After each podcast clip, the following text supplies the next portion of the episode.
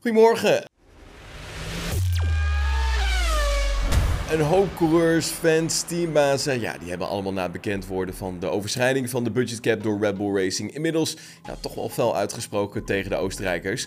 Maar Max Verstappen die slaat nu op zijn beurt terug richting al die geluiden en noemt zijn rivalen in de Formule 1 hypocriet. In aanloop naar de Grand Prix van de Verenigde Staten wordt er op allerlei manieren gesproken over het hele gebeuren rondom de budgetcap.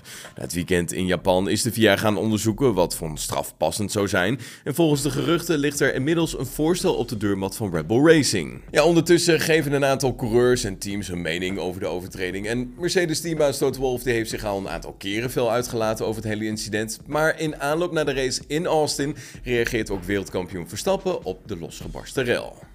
Ik denk dat het vooral te doen is omdat wij het goed doen. Er is nog helemaal niks bevestigd en als team weten we waar we mee te maken hebben. Voor ons is het heel helder wat wij denken dat juist is. Ze proberen ons af te remmen op elke mogelijke manier, maar ja, dat is hoe de Formule 1 werkt. Iedereen is aan het einde van de dag een beetje hypocriet en dat is ook prima, maar wij moeten ons gewoon focussen op ons werk. Ja, omtrent dat voorstel wat uh, Red Bull Racing al op de mat zou moeten hebben gehad, dus van de FIA, zou dus vandaag een persconferentie zijn. Echter, uh, die gaat niet door, want Horner moet zelf eerst in conclave met FIA-president Ben Sulayem. En Esteban Ocon die weet dit weekend uit te pakken met wel een hele bijzondere helm. Het Formule 1 circus strijkt dit weekend neer dus in het land van Hollywood, de Verenigde Staten. En de Fransman zag dat als een ideale gelegenheid om uit te pakken met wel een hele bijzondere helm van een van zijn jeugdhelden.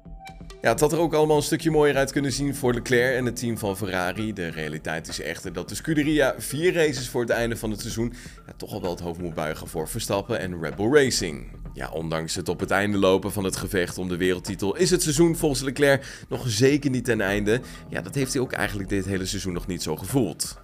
Ja, er is niet per se een moment geweest waarop ik dacht, ja, fuck it, ik geef gewoon niks meer om 2022. Natuurlijk ben ik ook in de laatste races gefocust om meer te leren en om beter te worden als team. Maar aan de andere kant willen we als team het jaar sterk eindigen. En dat is voor iedereen belangrijk, voor mezelf en het hele team.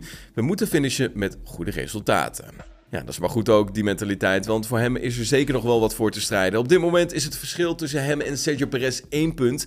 In het voordeel van Perez, zoals je kan zien. Daarachter is het ook nog spannend tussen de andere Ferrari-coureur, Carlos Sainz, en de Mercedes-coureur George Russell om plekje 4 en plekje 5.